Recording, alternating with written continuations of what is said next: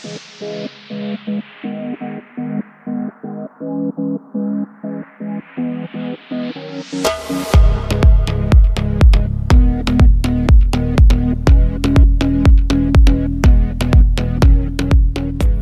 this podcast, I was joined by former sports journalist and now state of mind pundit Tony Haggerty.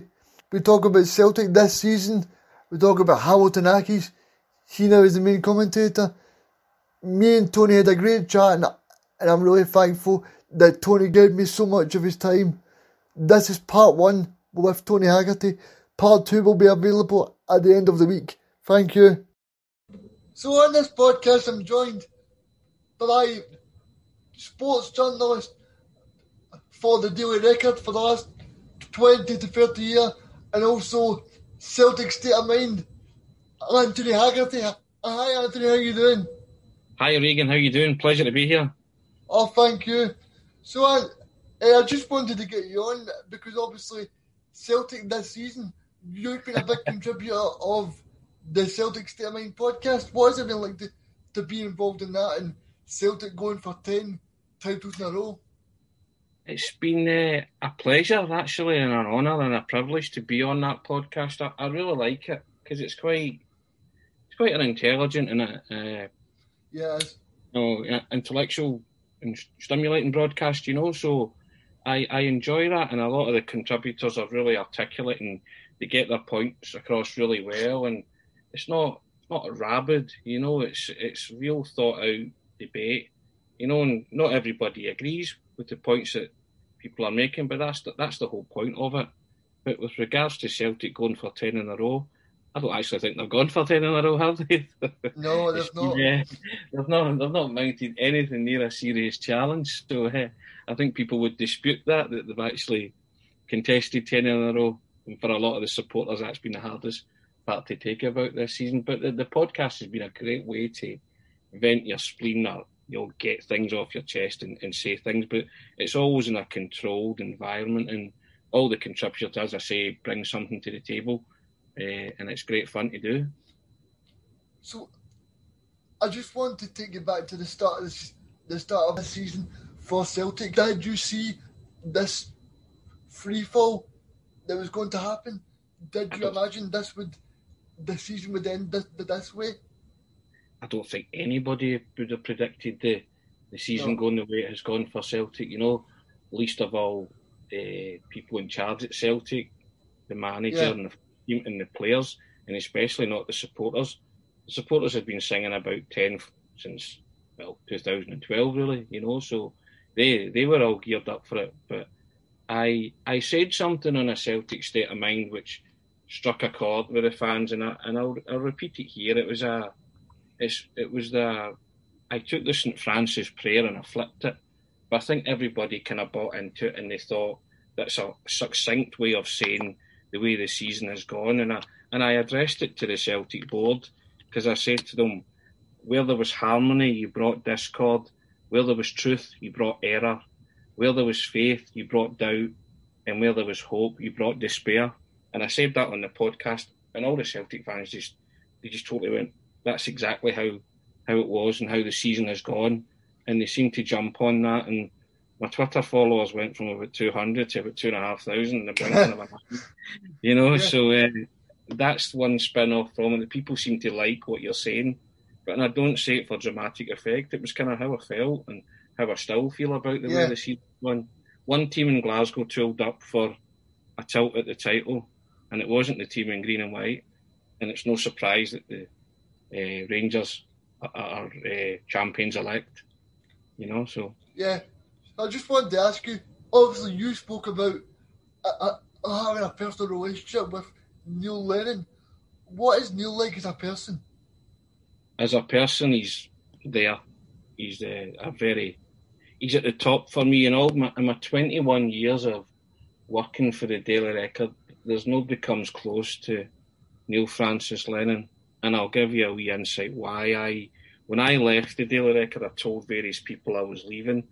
Uh, Neil Lennon invited me up to Lennoxtown, and I spent three hours observing training and in his personal manager's office. That's a side to Neil Lennon that people yeah. don't see, right? He gave me three hours of his time. I will never sit in the Celtic manager's office again in my life, in my lifetime. And he came up and he said, I wanted to say cheerio properly. And he said, thanks. And I said, thanks. And, you know, so when are you ever, ever going to be able to do that? And as I say, it's a side that people don't see in Neil Lennon. I think he's, he, yeah, he's a divisive character. He divides opinion. That's that's fair enough. People are allowed their opinion. But uh, the Neil Lennon that I know never shirked an issue, never shirked a question, and we had a brilliant working professional relationship. But we also had a, a I would call it a friendship, and it still exists to this day. I can text him and he'll get back to me, but it's something that I don't do every day. You know, I have to have some reason to text him. I just don't annoy him because that's when you have kind of conflicts of interest and stuff. But uh, as a person, yeah, he's uh, he's certainly up there, and I've met a lot, a lot of people in 21 years of football journalism. You know. Yeah. So I just want to ask you, that must be so difficult for you this season. Obviously, when the fans were calling for Neil in his head, but obviously you knew that Celtic was not performing to the way that, Celtic should be. But I think that's when my professional head kicked in as well. And results get you the sack, Regan. You know, I, I uh, if you don't perform as a manager, especially at a club like Celtic, you you will pay the ultimate price. And my personal relationship aside, I I I was one of those people that said that Neil Lennon had to go at various points during the season. I started after Ferencvaros. It became louder when they drew at Pittodrie. It became even louder when they lost to Rangers and didn't have a shot on target. And then at various stages of the season, it just became the same, the same record. You know, the, the yeah. needle back to the start of the record, saying, "Look, as much as everything else, he, he's a club legend. He's this and he's that. His team were underperforming, and there might be some varying mitigating circumstances which he has alluded to. Well, unless Neil Lennon, Neil Lennon comes out and tells the fans all of those things, then they will never really know. And a lot of people were just getting angry and disappointed because the season meant so much to the Celtic supporters this season in particular. Yeah, so Neil, Neil, Lennon caught the brunt of it, you know. So I just wanted to ask you: so when would you say was the breaking point for you that you thought Neil Lennon has to go here? Personally, it was Ferencvaros for me yeah, because me I I was sick of Celtic losing to substandard European clubs and playing Russian roulette with the Champions League every year, hoping they would get through, not gearing up to get through, not building a team to get through, you know, flying by the seat and just leaving it to chance. And they lost to all sorts of, no, they lost to Cluj, lost to AEK Athens, lost to Ferencvaros. And you cannot tell me that any of them are better than Celtic because they're not. And they should, Celtic should be able to beat these teams to qualify for the Champions League group stages, but they didn't. So I, I was, I was pretty vocal after the Ferencvaros defeat. The manner of the defeat as well, when Lennon played Ryan Christie up front and didn't play a striker. Yeah, he did. Yeah. You know, so I think I think a lot of, a lot of supporters were were angry at that and disappointed at that, and that was kind of my tipping point. I thought, okay, I just I, I thought at that point they could have saved the ten possibly. So you you part company with the manager then maybe because obviously the same night Neil Lennon he said some of the players didn't want to be there. Yeah, and, and that was a strange statement, wasn't it? You know, yeah, so. Well, I mean, especially when it's so early on during the season. Yeah, of course. I mean, I, I, you, I think a lot of the supporters couldn't fathom that statement out. You know, when he came out and he said that there are a lot of players who don't want to be there, but you know, you, you, you then have to go back to those same players and get a tune out of them. And I remember many years ago, Terry Butcher did a similar thing at Hibs, who needed one win to stay up. Uh, 2013 14, round about then, I think it was that season, and they couldn't register it. And eventually they, they lost to Hamilton in the playoff. Terry Butcher had said the exact same thing about his players. You know, there's guys that won't be here next season. They don't seem to care. Words to that effect. And he couldn't get a tune out of them for the last few games. Hibs eventually lost penalties in the playoff and went down. It took them three years to get back up, three or four years. So, you know, you need to you need to watch what you're saying, especially in terms of you know, slaughtering your own players. You know, Yeah. it's, it's not a wise tactic. See, when it comes to Neil Neil Lennon, do you think his legacy will be ruined?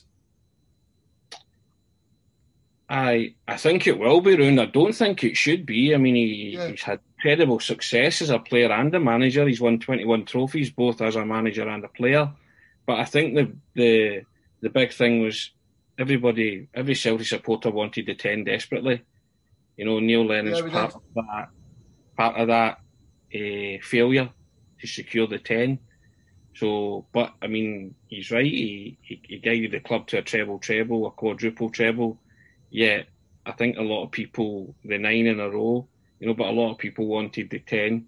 And I think it'll, it'll do a wee bit of damage to his legacy, but t- time might be kinder to him, you know. But at this moment in time, the, it's a raw wound, it's an open wound, and it's going to take a lot, a lot of time to heal, as they say. So Yeah. I think, he's, I think his legacy will be tarnished short term, maybe longer term. People will cut him some more slack. But at this minute in time, the Celtic supporters are not in a forgiving mood. I just, I just wanted to ask you something else. So obviously Neil Lennon, he's got a great relationship with Peter Lawwell, but do you think Peter Lawwell was too was too too in control of Neil Lennon? Because obviously he didn't let Neil Lennon bring in his backroom staff or, or some players that obviously Neil Lennon wanted. He didn't manage to bring the players in. I think these are the big questions that you need to ask, and, and maybe that's what Neil Lennon is uh, referring to in mitigation circumstances. You know, I, I think with Brendan Rodgers, people saw the influence of Peter Lawwell when he tried to foist up players on him and stuff and projects. Brendan Rodgers didn't stand for it, and he left the club. You know, so I think if there's been that same amount of interference by Peter Lawwell with with Neil Lennon, then he's had a raw deal and as you said, you've alluded to, he wasn't allowed to bring in his backroom staff. I questioned the other day the the signing of the players because Yeah. when Neil first took charge, he bought a lot of big guys. Yeah, he did. Right, the team he brought a lot of big, big players. You know, in stature. I mean, you know, uh, Kelvin Wilson, Van Dijk. You know, uh, Victor Wanyama, Gary Hooper. They were a big presence. You know, you look at the, the players that have been signed now. You know, Soro. You know, smaller players, Taylor, guys like that. So I question whether they because they don't seem to fit the Neil Lennon prototype of a player. So I wonder how much uh, Nicky Hammond and Peter Lawwell were involved in the signing of these players. And if that's the case, then that's I, I, I think Lennon might have a case to say there was mitigating circumstances. Don't know that for fact, but when you're looking at it now with an obdurate eye, you're, you're, things are starting to stack up a bit. The only player that's uh, played well this season has been David Turnbull. yeah, I mean, I, I I say said on the pod that the worst thing about that was, was for me that it took a dead rubber, you know, in, the- in the, the Europa League for for Turnbull to get his chance, and it's no surprise that he turned it on because he's a very good footballer. I'd watched a lot, watched a lot of Turnbull at Motherwell, and I knew that. And my question again to the management was, you're surely watching him at training every day. He must he must have been performing at training and showing how good he was. So why did it take so long for to force his way into that first team? And then people were saying that Neil Lennon was uh, faithful to, you know, a couple of the old pals act kind of thing, stuff like that. So maybe there is questions to answer there, but you and I can both see that Turnbull's a footballer. Yeah, it's fantastic. Yeah, he's a born footballer, so Yeah. So see, in terms of next season, uh, how many season tickets do you expect to be sold? Because obviously, there's people talking about they're not going to bring in a a, a big manager until uh, people are not going to buy their season ticket until they see Celtic are going to show some ambition to bring in a, a proper manager. you, Because you for me, the, the problem I've got is if Celtic, say John Kennedy wins the next seven games, John Kennedy better not be in that running for that job. If John Kennedy isn't, I will not be happy. and I think you you voiced the words of a lot and they echo the thoughts of a lot of Celtic supporters. I, you, you used a word there, Regan, ambition. it's time for the Celtic board to show show their ambition, and for the new CEO Dominic McKay he, to come in and get off to a flyer. If Celtic appoint a big name, the season tickets will fly out the door, right? They, they yeah, they, they, they will. Thirteen thousand people turned up to wave to Brendan Rodgers when he was appointed. You know, so if you you take it like that, the rest follows. You bring in a big managerial candidate or a name, you will sell tickets. You you appoint John Kennedy, or you lower your sights, then the fans will. The fans feel the fans feel cheated this season a wee bit for paying 600, 700, 800 quid for a virtual season ticket yeah. and getting nothing in return.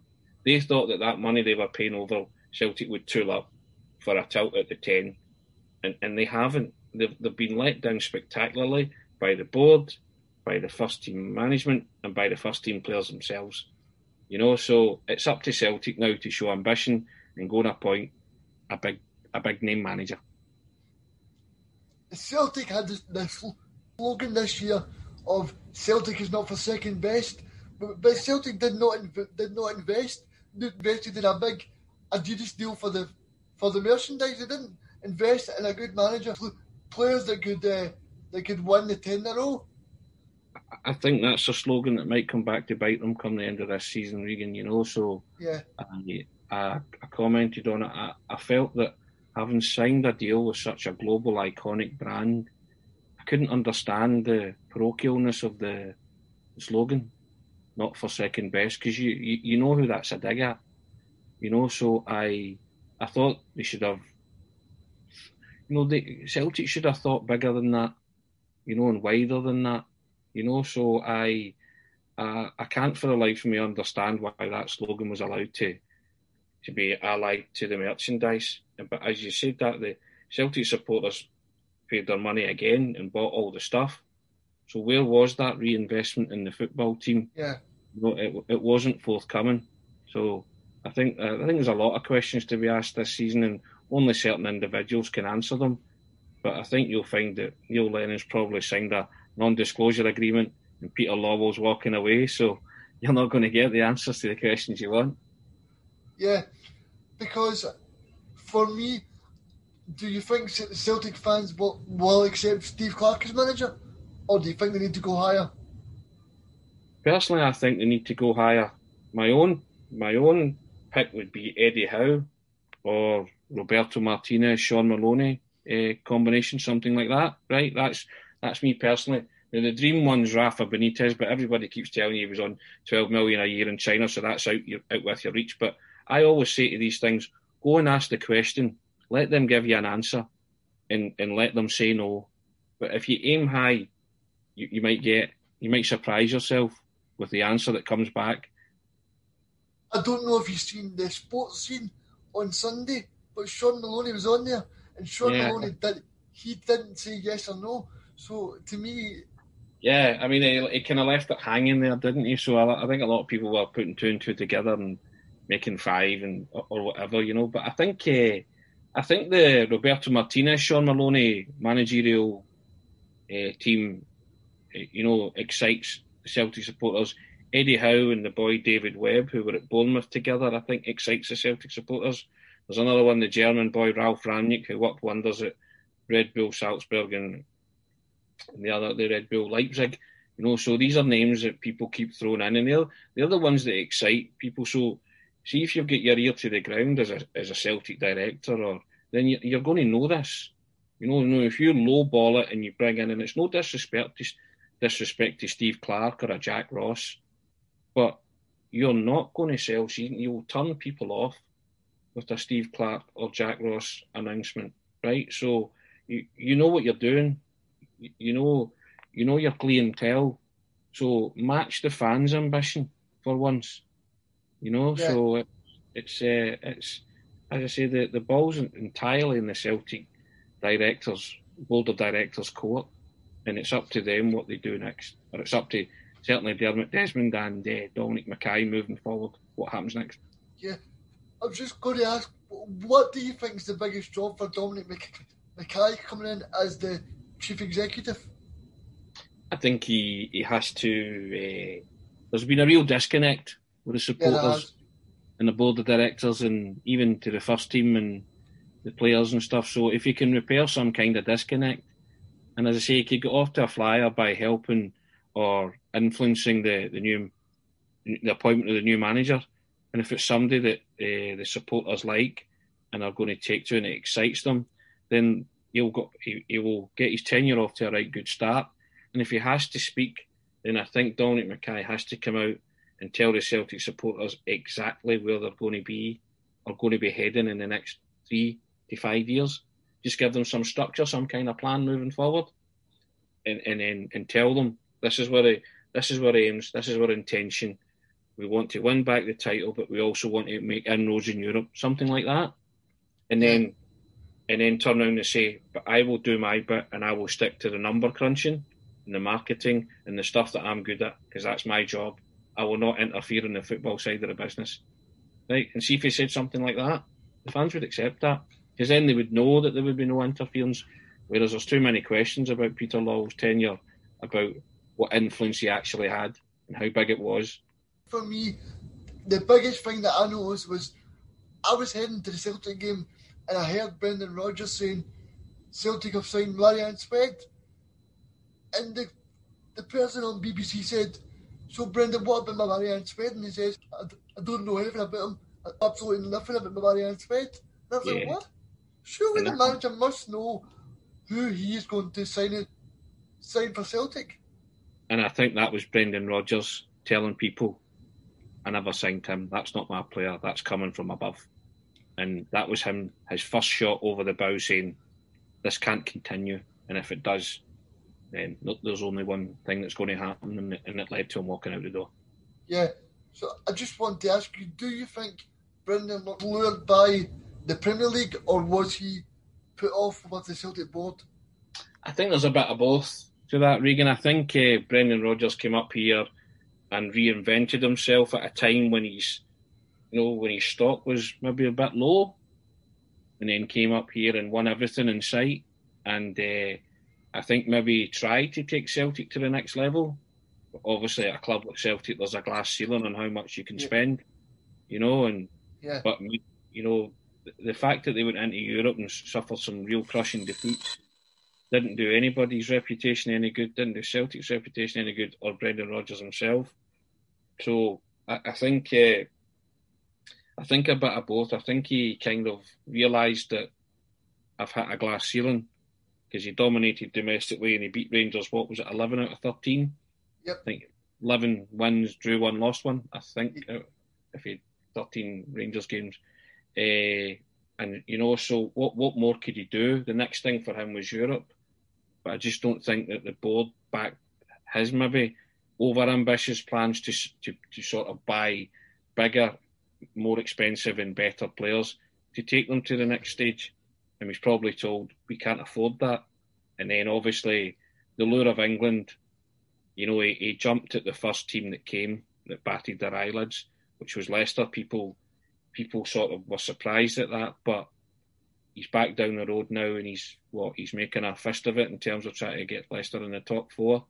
So he would say he made the right decision. Celtic supporters, some of them still can't forgive him, but I think history again will show that Brendan Rodgers a wonderful Celtic manager, one of the most highly successful managers in the history of the club. So I don't think you can knock what he did. You can maybe knock the way he left the club, but then again, there's reasons for that, and only he'll know, and only Peter Law will know that. Yeah. Do you feel that Brendan Rodgers he he would be able to come back to Celtic in the future, or is the taste too southern move? I think that depends on your, your take on it. If uh, if you could get the Brendan Rodgers type invincible Celtic team back, you would take that with open arms. You know, and I personally, I I, I would accept Brendan Rodgers back tomorrow. Yeah, you know, I, me too. I, I, the football they played was scintillating under Brendan Rodgers. Certainly domestically in Europe, there was a question mark. But as I say, I think the more you go down the historical line, people will have paused to cause and reflect and say they were privileged to watch the Brendan Rodgers Celtic era. You know, and I think they were just upset at the time because he never gave Celtic supporters the impression that he wasn't going to stay for a tilted 10, you know, and then he left at kind of all of a sudden and they felt let down by that and badly let down and, you know, so, and they called him all sorts of things, which I thought was very, very harsh. Uh, but I think further down the line he'll be welcome back with open arms. Do you think Neil Lennon will be welcome back to Celtic Park? Because there's been people the last couple of days on social media and things saying that because Neil Lennon is less Celtic 20 odd points behind, that he will not be welcome to Celtic Park. Again, it's your own personal take on it, isn't it? I I think uh, I'd like to think that history would be kind to Neil Lennon, and I know what camp I'm in. I would I would love to see he would be welcome back to Celtic Park with open arms uh, whenever he wants. But me too. Again, I've met. I mean, I've met Neil Lennon uh, twice, and he invited me to the training ground to see the players train. That was when uh, Celtic had players like Joe Ledley, Scott Brown. So, so, so, so you know that as well, Regan. There's a side to him that people don't readily see, and I get that they're upset and they're disappointed that he was part of a management team that blew the 10. But, you know, winning and losing is part of football. I think just because it's blindsided Celtic, that they just didn't see this season coming and the way the season's panned out. And it's, it's everybody's hurt and they're kind of lashing out and they're lashing out at each other and they're lashing out at Neil Lennon. And yeah, time's a great healer. So you'd like to think that in the fullness of time he, he would be welcome back. But I think there'll still be that element there that won't ever forgive him for what happened. Yeah, do you think the the thing what just said last week about Celtic need a director of football? Do you think that was a little dig at the Celtic board? I, I think without a doubt, hundred percent, that was a dig at certain members of the Celtic board. You cannot you cannot deny that. That that was a that was another one of those kind of uh, cryptic clues to tell you, you know, and Brendan Rodgers trying to say, look, there was things going on when I was there that you don't know about. So I think that's his way of being able to not drop poison, but just let people know uh, there were certain things happening when he was there that he didn't like, and maybe that's why he is where he is now. Yeah, I mean, to me, I enjoyed the success in Scotland, but I just feel Celtic were far, far too complacent. Because I, I mean, I liked David Turnbull and John McGinn and these players, but to me, Celtic just were, were far too complacent because they had a bad Rangers team. Possibly, I mean there is there is that element to it, yeah, of course, yeah, and I think they I think they underestimated the challenge that came from Steven Gerrard and Gary McAllister and Michael Beale this season. But you have to understand they they were trying to stop the ten, so of course they were going to throw every resource available to them that they had. So and they built themselves a, a, decent team, a decent squad of players, and they had them playing a certain way. So that was evident from early on in the season when they were winning a lot of games, you know. And but nobody's laid a glove on them this season, yeah. and and to Celtic's shame, they've just let them march on and uh, run away with the title basically. So, and I think there was, as you say, the, the complacency. Celtic will deny that, but you can't come to any other conclusion that the Rangers were underestimated and possibly complacency crept in. Yeah, you can't deny that. Yeah, I just want to ask you a, a, a question because obviously Celtic, right? They got to a point where they they felt like they could win, they could win everything in Scotland, but do you think they they became, oh, we can just turn up here and we'll win the league, and then we don't need to throw it? Because to me, that John McGinn saga, they, they took too long for that to even play out. Yeah, I think there's been a big, a bit lingering hangover from Celtic since the John McGinn saga. You know, it's yeah, it went rapidly downhill from that kind of moment onwards. You know, and it's I say rapidly downhill, but there was a kind of there was something not right when that deal wasn't concluded, and from then on, you, there was sort of cracks appearing in the in the team, you know, and just cracks appearing in the actual stewardship and the the makeup of everything that was going on at the club. And there was warning signs there, you know, with Rangers coming to Celtic Park and winning, Rangers bossing the cup final, but Celtic getting away with it. You know, so there was wee things that you could pick up on that, that clearly weren't addressed. You know, and and I think Celtic thought that they could dominate, get to 10, and then do this rebuild that they're talking about. You know, but in order for that to happen, you had to guarantee the 10 because you were making no inroads in Europe whatsoever. You know, so the Celtic supporters were fine as long as they won the 10. You know, they, they could maybe see, they could maybe put up with the fact that they didn't do particularly well in Europe and, and didn't sign players that they, they really wanted, like John McGinn, as long as yeah. they as long as they secured the 10. So if, if, if domestic dominance was your thing, the Celtic board clearly made that their their goal. Then they had to achieve that, and and they're falling short at the last hurdle, which is why a lot of the fans just can't can't accept it or, or are angry about it.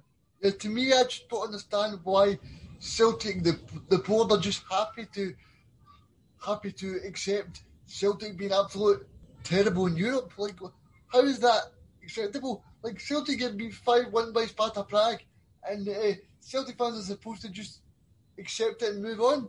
Is that, is that, is that the way it works?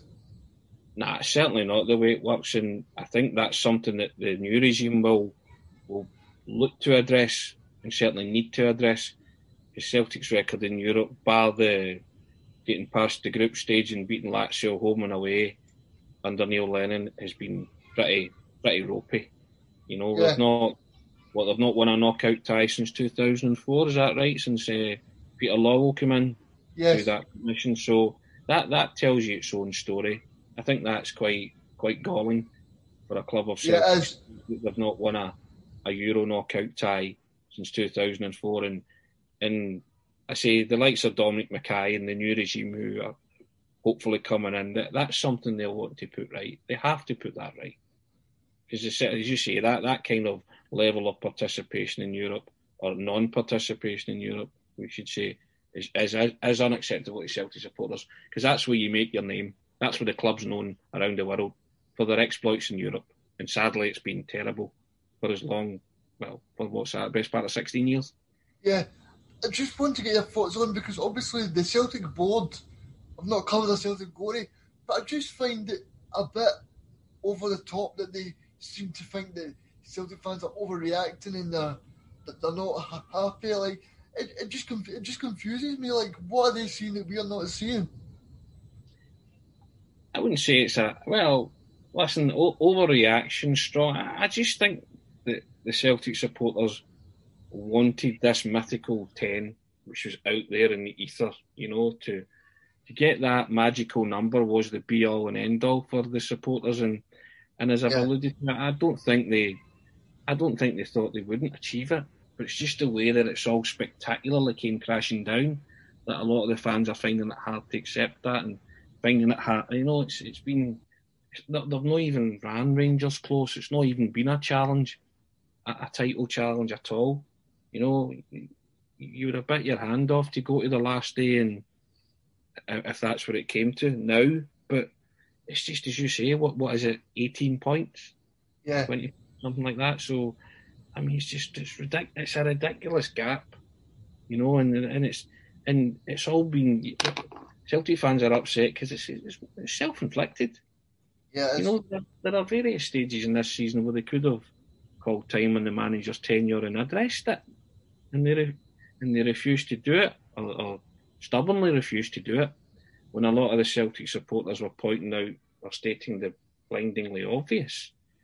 So uh, if you refuse to listen to your your supporters, then then fine. I, mean, I get that that they'll not be dictated to, but I mean, you, the, the fans were saying spelling it out, kept telling them, you know, and the problem with the with the fact that there was no fans in the ground, there was no way of venting that frustration in the actual stadium and bringing it to their notice. So it was all podcasts, it was all you know, online stuff, and probably the board don't pay any attention to that. So they, they, they seem to think that they knew best, but clearly they didn't.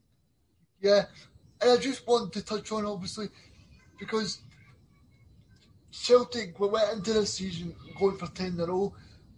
How do you think Neil Lennon in particular will look will look back on this season? Do you think do you think he he'll say he'll take the blame, or do you think he'll blame the board? Or how do you think he'll look back I think, on that, I think everybody has to take the blame. The board, Neil Lennon, the management team, the first team players. I think it's a collective, you know. And I, I said this on the other, but I, nobody will be more upset about the fact that Celtic blew ten in a row than Neil Lennon.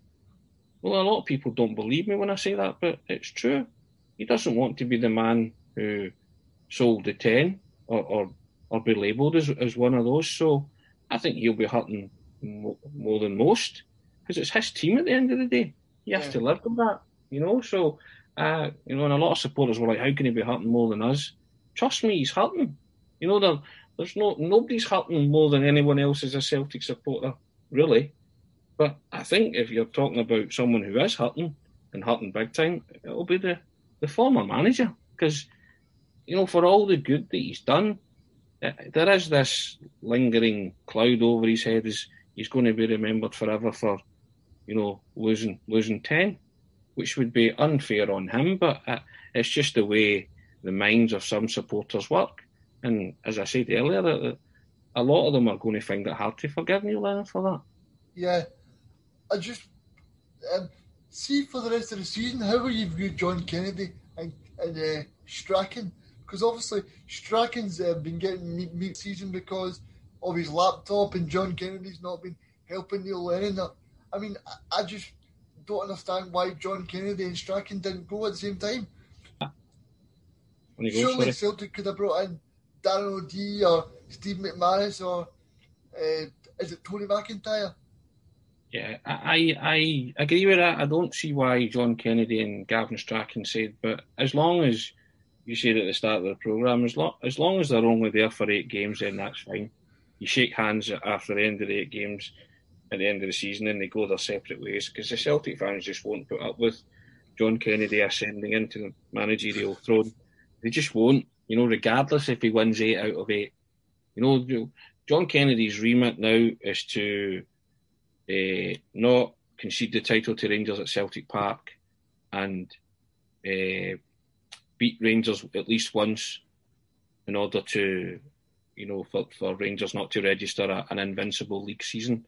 That that's basically John Kennedy's tasks, and if he can do that, then the Celtic supporters will be quite quite happy. Salvage something from the the wreckage of this season, you know, and it has been a total wreckage. So, but I don't think the fans just would not put up with Kennedy becoming the new manager. It's as simple as that. Yeah, and I, just want to say,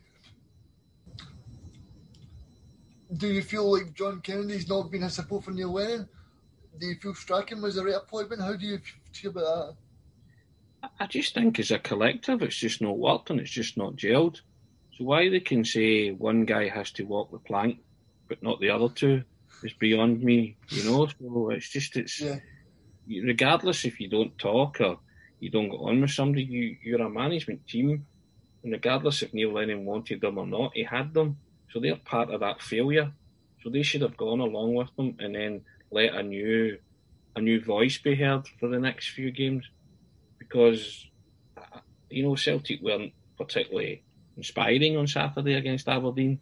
no, It just strikes me as the players just listening to a, a, a, the same voice, but just a different setup.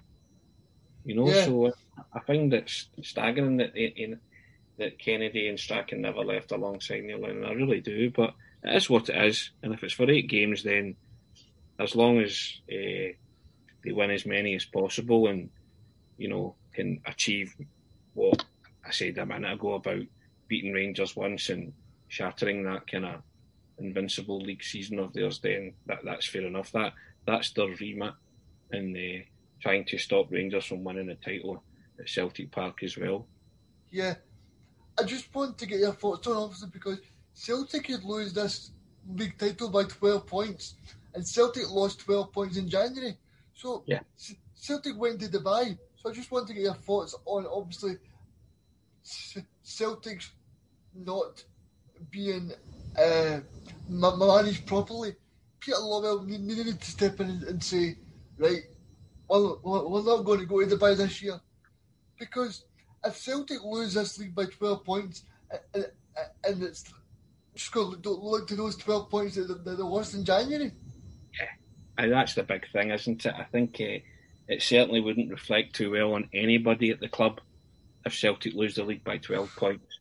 And they would point to January, would they would point to the Dubai fiasco, and every every man and their dog and politicians had their say on Dubai, you know. So uh, that's been well covered, and I think, uh, yeah, if they do lose it by 12 points, then the, the Dubai trip will just enter into one of those absolute horror shows and will go down in history as that. And I don't know why it was sanctioned.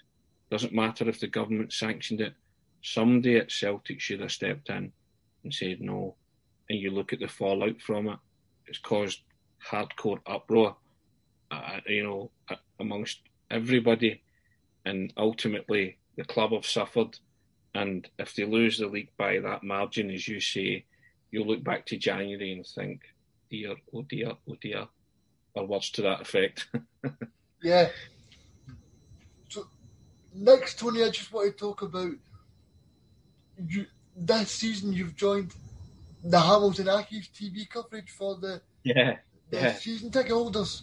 What has that been like to be part That's been of? fantastic. It's uh, it's something I never ever thought I would do, and uh, I was asked to do it because the previous guy left, and uh, they just approached me and said, "Would you like to do this?" They were commentating games, and I, would never ever, I'd never did commentary before. I'd, I'd never sat behind the microphone, nothing. So the first time I did it, I basically turned up at a studio, walked in, was handed a mic, handed the team sheets, and told get on with it. So the first half of the the first commentary, it's just it's honestly, I don't even think I said a player's name once. I just I was just talking because I was nervous, and my co-commentator wasn't that great, and uh, he's since left, and I've now got a co-commentator who knows a bit about football, and we bounce off each other really well. So, and every week when I introduce him, it's great fun because I just pick a, a famous football double act. So he, he you know, I introduce him as the the the Xavi to my Iniesta, you know that oh, kind of thing. The, the Caniggia to my Maradona, that kind of stuff. Uh, you know, so I just pick a, a, famous football duo, and you know, so Toshack Keegan, that kind of thing. Uh, Rush Dalglish. So in the, in the Hamilton supporters seem to like that because they think that there's kind of there's a personal touch there, you know. And at one point, the the co-commentator, his name's Curtis Wilson, he compared Odoffin to Zinedine Zidane because he did a, a Zidane turn, right? And so so I was kind of like, okay, so the next time Odoffin picked up the ball, I've got the mic and I'm like, and there's Zidane. And I went, sorry, that's Odoffin. Seemingly all the Hamilton fans who were watching Hamilton TV were killing themselves laughing, you know. So they enjoy things like that. Eh, I, I tend not to take, I take the job seriously, but I think if you can inject a wee bit of your personality and your humour, into the commentary, people like that, and it just shows that you're human. And you know, and I, I, what I have found is that they tell you not to be afraid to make mistakes. You you make mistakes; these things happen if you're if you're live and you're and you're talking and stuff like that. I mean, I spent the whole of the Celtic game calling Odsonne Edouard French Eddie on Hamilton Accies TV, and he gets substituted, and I went, "There's Odsonne Edouard. He's French, you know." I say, but you know that because I've been calling him French Eddie the whole game. So stuff like that, you know. So that that that, uh, that part of it's great fun. It's and and I actually love it. I've I've really grown into it, and I, and I really love it, and I and I enjoy it now. It's something, as I say, I, it's an experience I never ever thought I would do, but I actually love it, and I get right into it. And when they beat Motherwell four one the other week, that was terrific. It was just great fun, you know, that week because that means so much to Hamilton Accies supporters, and yeah. so I was I was getting right into it, and you know, Stephen O'Donnell got sent off to get a penalty, and you know they were two 0 up in jig time, and it was just like oh, it was terrific, you know. So I've I've really enjoyed that side of it, and long may it continue because I, I, I really do enjoy it. It's, it's great fun, and if you ever get the chance to do that, do that. I would recommend it because it's brilliant. It's absolutely brilliant. Yeah. So, what type of feedback have you had from the Hamilton fans? Oh, have they enjoyed the the coverage of the show? I think the first one they were kind of like, "Who's this clown?" You know. But after that, I the clowns got a bit better, you know, and helped put some smile on their faces, and uh, they've, they've said some some lovely things and been really really supportive and kind. So uh, as I say, I've, I've kind of grown into. I think I think I've commentated what seven or eight games. I think this will be my eighth on Saturday. So I've got better each one, you know. And there was a, a there was a last minute equaliser against Rangers as well, and yeah, there was. Myself and Curtis just went went absolutely tonto, only because they deserved it, and they and they loved that. I think they like that that you kind of get passionate about it, and it's not just you know man or goal whatever. You know you you kind of get right into it, and uh, I was on my feet, you know, and when the, the keeper saved a penalty last week against Hibs, and I was like, yes, he saved it. That's justice because the referee was terrible decision or that kind of thing. So it just grips you like that. You know yourself watching football, any game, if you've got any kind of allegiance or perceived allegiance, then it, it gets you. You know, you, you do get involved, you get wrapped up in it. So I uh, I'm starting to get wrapped up in it, and it's great. I enjoy that fact. You know. Yeah. What advice would you give to future commentators? Uh, future commentators. I would always, excuse me, I would tell them to know their players for a start, know the formations, and uh, yeah, and don't use stats all the time, and also that sometimes silence is golden. You know, you don't you don't have to comment on everything. So even if you just kind of let the the game breathe and let things develop before you kind of jump in, uh, that that was the advice I was given, and it, it served me well. At first I was too keen to tell everybody everything, you know, and and then you I was trying to work out numbers and players, but you know if you if you get a team, then get the formation and put it in front of you, and you know, and, and, and circle the numbers and make sure you know exactly where the guys are, because there's nothing worse than a commentator sounding unsure of anyone on the park, you know. So it's because uh, you get all the people that you know message in and say that wasn't him that did that; it was him, you know. And and you take a professional pride in what you do. So, uh, yeah, that that would be my advice. Know the players, know the formations, let the game breathe. Don't talk about everything, and enjoy it and get excited and get motivated and get right behind whatever it is you're trying to do. I'm on Hamilton Accies TV, so the Hamilton Accies TV, you know, the supporters that are tuning into that want to hear partisan TV. They want us. Yeah. They want us to get excited. They want us to cheer when they score. They want us to get annoyed if there's a decision against them or a goal against them. So be human, you know, and that's that's part of it all. Talked about being in the, the, t- the TV studio for the for the TV coverage. Have you been able to be at the the Hamilton Accies Stadium? Yeah, been in the ground when you you commentate on away games in the studio, and at the home games you're in the ground, so you're in the gantry, which is above uh, above pitch level. That's great fun, but it's no great fun in the dark when you can't make out numbers over the other side. you're just like you're, you're guessing. so that's what I say. No, no formations when you get your teams, no formations, and and get a team sheet as well. Because when there's players coming on and you're like substitution and it's uh, and you don't have the the TV studio screen in front of you, you're seeing it. It's they're seeing it first time, so uh, sometimes you, because I, I commentated in the Hamilton Ross County game and I didn't have a team sheet. And Ross County equalised, and I think I managed to get away with not telling them who scored. And uh, and I don't even can't remember who got the winner. Uh, Billy, oh, what's his name? Mackay. Billy Mackay got the winner, yeah. So and I only recognised Billy Mackay because he had the number seven on. He, he came on as a substitute, and, uh, and I was like, "And Ross County have scored. It looks like the winner." And he ran away. I'm, I'm like, "I think it's Mackay."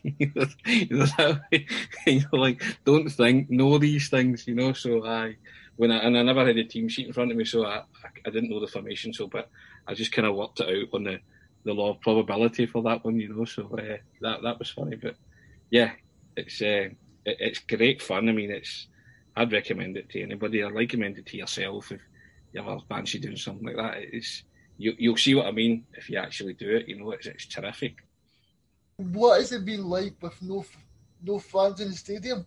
Because it's it just seems so difficult. To... That's the thing. You you try and uh, you try and create a bit of atmosphere because there's no fans there, so you have to do that you know, through your commentary. But it is it's a, it's quite a surreal, eerie experience. You know, it's like it's it's football, but not as we know it. Yeah. you know, so it's it's. I find that you try well. See if you're commentating, you kind of blank that out anyway. But it would certainly help, you know, if you had that kind of atmosphere in, in the background. But you would blank it out. I've, I've spoken to commentators about that, and they say they, they just don't hear stuff, you know, unless they're right below you and the microphone's there and it picks up something that you shouldn't. Then you have to apologise and say sorry about that stuff like that. But it is it's a it's a surreal experience watching football with no fans, and the sooner we are back to some kind of normality, the better. Because I think everybody wants to be allowed back into the football and back into grounds and to watch their, their team regardless of who they support. It's yeah. uh, it, sadly missed. Definitely. I just want to say, what was your uh, football memory growing up, Tony? Football memories growing up. Well, there's a. I've got a lot of that's kind of in the in the book which I wrote. Yeah, so a lot. But my my first football memory was being taken to see Clyde. My dad took me to see Clyde at Shawfield which was just down the road from Celtic Park. But I was a Celtic supporter, and uh, Celtic scored, so you heard a roar. So I'm watching Clyde with my dad, and, and I'm about four, four years of age. And I said to my dad, "Do you think Celtic have scored? Do you think Kenny Dalglish has scored?" This was at the first half of the Clyde game. Needless to say, we were at Parkhead for the second half, and I watched the 76-77 season. The season Kenny Dalglish left, but I watched the second half of that season, and Kenny was my my idol back there. That was the first kind of football hero that I had, and I, I tell a story in the book that. So years later, I'm working for the Daily Record, and it's a McDonald's Hampden invite for corporate hospitality. Who's hosting the table? King Kenny. Yeah. So you're sort of sitting there, and you're in the presence of greatness, and so he gives you your ticket for the padded seats and by fate would have it, I'm sitting beside Kenny Dalglish. So Fredi Bobic scored. Aye, amazing, just amazing. Yeah. Fredi Bobic scores for Germany early on. Kenny's kicking every ball. He's going off his head because Scotland are getting beat. Two of us are telling Berti Vogts, ah, he's doing this wrong, this, that, and the next thing. Kenny Miller equalises. And so what do you do? I turn, and the two of us are jumping up and down.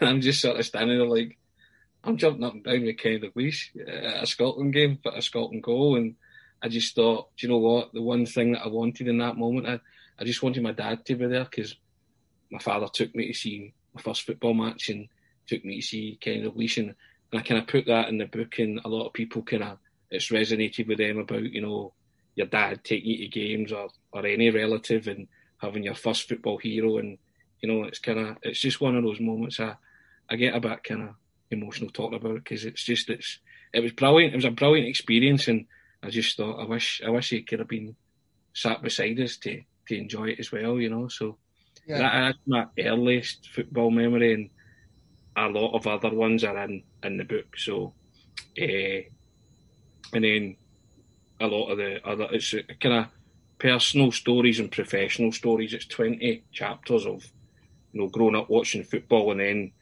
uh, working in football environment, and there's various there's various chapters on various footballers and various people that somehow are interwoven in my life and, and in my career. And uh, yeah. Are you okay to tell us a bit about the book and uh, what inspired you to make this book? Uh, where people can buy the book? It was lockdown that inspired me, and it was a guy called Cliff Pike who works for Hibs TV and I got to talking to Cliff regularly from working at Easter Road and covering football matches. And Cliff challenged me, you know, these Facebook challenges to put up 10 pictures of the people that influenced you in football, you know, the 10 yeah. biggest. And so people were putting up pictures, but I started to put up stories. And then Cliff said to me, You should collate them and put them into a book. So lockdown came last March, and I thought, would anybody be interested in reading that kind of stuff? So, but I did. I put it all down and I, I put it in a book, and I, it's available on Amazon. You can get it on Amazon, on Kindle or a paperback edition. Now, here's the here's the shameless plug. There it's there. Uh, and it's about 90 pages. People will read it in a few hours. And it's just, I say, a collection of personal and professional stories. And there's uh, there's chapters on Kenny, Charlie Nicholas, David Cooper, Diego Maradona, Johan Cruyff, George Best, Jim Baxter. Uh, try to think who else. Uh, Dennis Bergkamp. You know, there's a whole plethora of characters in it and, and football guys, and it's for a it's for football fan. You don't need to support MD in particular. I think football fans are getting a lot out of it because it's just a, as I say, and it, it kind of traverses my lifetime and my career watching football, and a lot of it's quite funny as well. Well, I think it's funny, and you know, and the feedback that I've got, it's it's been terrific. People have been genuinely so kind, and they've enjoyed it just because they kind of see that I, I just love football, right? I, I I've never had the fact that I'm a Celtic supporter, but I enjoy football, and I think a lot of people have expressed that it comes through in the book, and you know, it doesn't matter what team you support. You, if you enjoy football, you enjoy football, and that's that's the kind of highest compliment that people have paid to me. And Hugh McDonald, who writes for the Herald and the Daily Mail now, he said it was my love letter to football. I don't think I could have expressed it in any better way, and, and that's what it is. It's and it's five ninety nine for those who might be asked. Yeah, guys. So available on Amazon. Buy that book. that would be very kind if you do it, very humbling, and uh, yeah, so aye, so that's that's basically where that idea came from, and you know, I, I now people because it was a, a short book, they're saying to me, "Are you going to write another one?" So it's only been out since December, and people want another one, so I, I'm I'm maybe thinking about doing that. I'll see how it goes, but I just wanted to see how this one was received first and foremost. But people. What, what about a Celtic book? uh, well, I don't know. That Maybe maybe that's for, for further down the line. that's kind. I, will see how that goes. But I, I see people have been really kind about it, and I uh, it's it's did it. It sold uh, far more than I would ever uh, exceeded. It exceeded my expectation. Let's put it that way. And I didn't really do it for to sell. I, I wasn't that egotistical enough to think that people would buy it or, or want to read it. But uh, I was I, I, basically it was a souvenir for my for my family, you know. So and yeah, it's it's uh, quite humbling the, the, amount of people that have got in touch and said they bought it and read it and, and enjoyed it. And for me, that that's I'm not in it for money or fame. Just for people to turn around and say, you know what, I really enjoyed it. That's that's payment enough because they, they clearly enjoy football like me if they say that, you know. I just want to say thank you to Tony for coming on the show. It was a great insight into Celtic and also State of Mind podcast and also the Hamilton TV commentary. I hope everyone enjoyed it. Me and Tony built up a good rapport during the interview, and I'm really glad that I can get to that stage with my people I have on the show that we can just relax and talk about football. Everyone should go and check out Tony and his brand new book that is available on Amazon for five ninety nine. Thank you.